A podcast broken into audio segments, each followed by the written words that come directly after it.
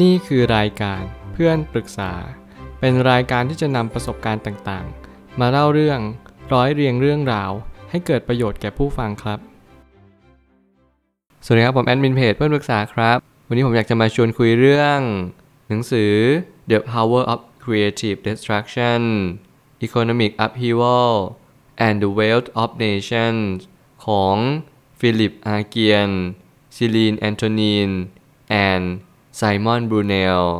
เมื่อหนังสือเศรษฐศาสตร์ในยุคใหม่เนี่ย สิ่งที่ผมเล็งเห็นมากที่สุดนั่นก็คือ เขาพยายามจะอธิบายว่าระบบการเงินที่ผ่านมาหรือปัจจุบันนี้มีความแตกต่างกันอย่างไร และแง่มุมใดบ้าง ซึ่งแน่นอนว่าผมพยายามศึกษามากที่สุดเท่าที่เป็นไปได้ แล้วผมก็เล็งเห็นว่าจริงๆแล้วเศรษฐศาสตร์ในยุคปัจจุบันนี้ไม่ได้อยู่ในตำราแล้วมันเหมือนกับว่าอยู่นอกตำราไปเสียหมดเลย ใครที่เป็นนักเศรษฐศาสตร์ ใครที่เป็นคนที่พยายามเรียนรู้ถึง ธุรกิจหรือเศรษฐศาสตร์ต่างๆ ที่ผ่านพ้นมา เขาได้ตอบเป็นเสียงเดียวกันว่า ยุคนี้เป็นยุคที่มีการเปลี่ยนแปลงในเรื่องของระบบทุนนิยมอย่างมหาศาลเลย ไม่ว่าจะเป็นเงินเฟ้อการพิมพ์เงิน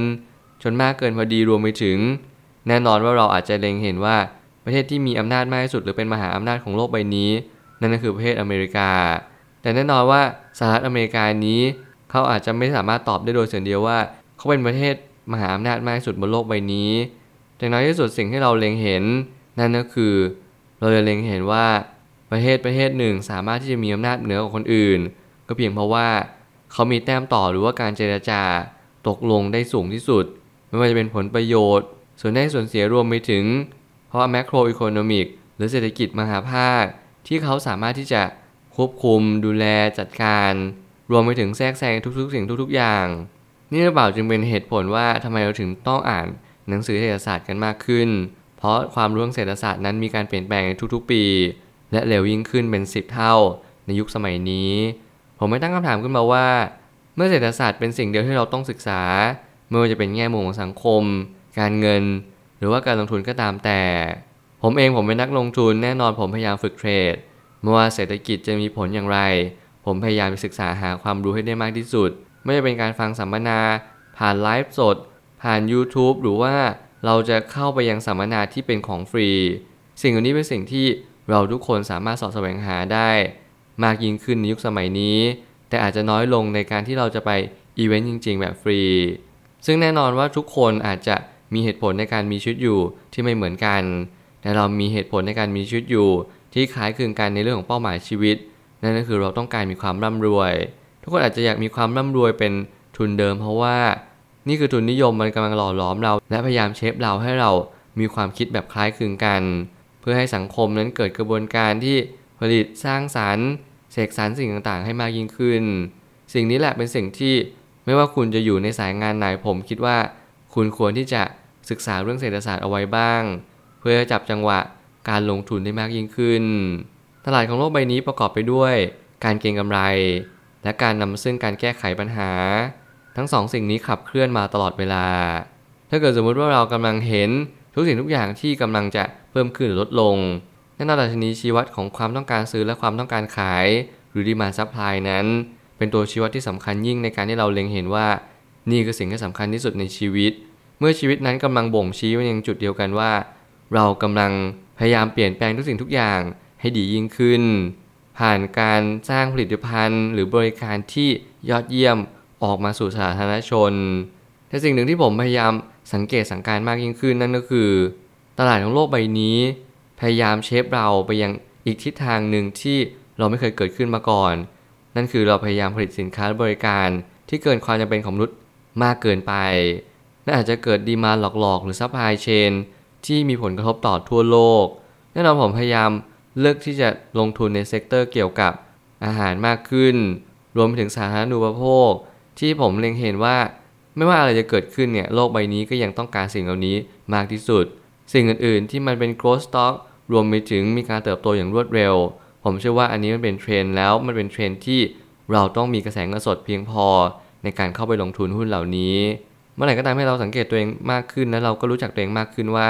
จริงๆ แล้วโลกใบนี้มีความต้องการในรูปแบบเดิมๆเราต้องการมีความสุข เราต้องการพ้นทุกข์แน่นอนเราก็เลยเสกสรรและปั้นแต่งทุกสิ่งทุกอย่าง ให้มันดียิ่งขึ้นกว่าเดิม แต่การที่เรามีทุกสิ่งทุกอย่างดีขึ้น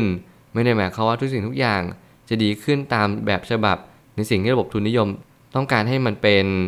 นี่หรือเปล่าจึงเป็นสิ่งที่ถูกเชฟถูกดัดแปลง และถูกปรับเปลี่ยนอย่างยิ่งยวด และเราจะเป็นต้องค่อยๆเรียนรู้ตามมันไป ระบบทุนนิยมก็จึงเป็นกระแสหลักของการใช้สิ่งนี้เป็นจุดยืนที่จะรุดหน้าไปยังอนาคต แต่มันก็เริ่มถูกปรับเปลี่ยนไปตามคนบางกลุ่ม แน่นอนคนบางกลุ่มที่ผมพูดก็คือ คนที่มีอำนาจสูงที่สุดที่พยายามจะเปลี่ยนแปลงทุกสิ่งทุกอย่าง ไม่ว่าจะเป็นเรื่องของความมั่งคั่งที่จะต้องถูกทางออกไป รวมไปถึงสิ่งที่เราจะต้องรับรู้และเปลี่ยนแปลงโลกใบนี้เนี่ยก็จะถูกลดทอนลงไปบางคนนั้นไม่เข้าใจสิ่งนี้เพราะว่าเขาไม่รู้ว่าเขาควรจะใช้ชีวิตในทิศทางใด ไม่ว่าชีวิตประจำวันจะหลอกล้อนเรา อดีตที่ผ่านมาบางคนเคยล้มละลายในยุคต้มยำกุ้ง หรือว่าเหตุการณ์ต่างๆ .com crisis หรือว่าสิ่งที่มันเกิดขึ้นในณปัจจุบันนี้ นั่นก็คือวิกฤตโควิด เราไม่สามารถที่จะตอบได้เลยว่า อนาคตนั้นจะมีการพังคืนอีกหรือเปล่า แต่สิ่งที่เรารับรู้ได้นะวันนี้นั่นก็คือเรากลัวการลงทุน เรากลัวการเปลี่ยนแปลง แต่แน่นอนตลาดนี้กำลังพยายามดึงเราให้เรากลัวหรือเปล่า หรือว่าตลาดนี้กำลังทำให้เรากล้ามากขึ้นหรือเปล่า สิ่งนี้เป็นสิ่งที่ผมอยากให้ทุกคนลองเช็คลิสต์ ลองสังเกตตัวเองว่า เราสามารถที่จะหยัดยืนอยู่บนทุนนิยมนี้ได้อย่างชันฉลาดจริงๆไหม หรือว่าเราก็เป็นแค่คนคนหนึ่งหรือเป็นหมากตัวหนึ่งที่ผู้มีอำนาจเนี่ยพยายามจะดึงรั้งเรา หรือว่าพยายามสร้างบางสิ่งบางอย่างให้กับเรา สิ่งนี้จะเป็นตัวเน้นย้ำว่า เราจะสามารถอยู่รอดปลอดภัย ผ่านทุกวิกฤตได้หรือเปล่า นั่นก็คืออยู่ที่ความสามารถในการหาความรู้ และที่ตกผลึกในเรื่องของระบบทุนนิยมนี่เอง แล้วการใช้คำว่าตลาดเสรีนั้น ก็อาจจะไม่ใช่ตลาดที่เสรีจริง ๆ เพราะการแข่งขันที่ไม่เท่าเทียมกันระบบทุนจึงเน้นการใช้ทุนเป็นหลัก แน่นอนผมอยากจะพูดประเด็นนี้มาสักพักหนึ่งแล้วนั่นก็คือ หลายครั้งที่เราอาจจะเล็งเห็นว่าระบบทุนนิยมนั้นขับเคลื่อนด้วยวิถีทางใด นั่นก็คือระบบทุนพยายามจะขับเคลื่อนโดยวิถีทางของการใช้ทุนเป็นหลัก นั่นหมายความว่าใครที่ไม่มีทุน ใครที่ไม่มีหลักทรัพย์ค้ำประกันรวมไปถึง คนที่ไม่มีมรดกตกทอด โอกาสที่เขาจะไปต่อนั้นมีโอกาสยากอย่างยิ่ง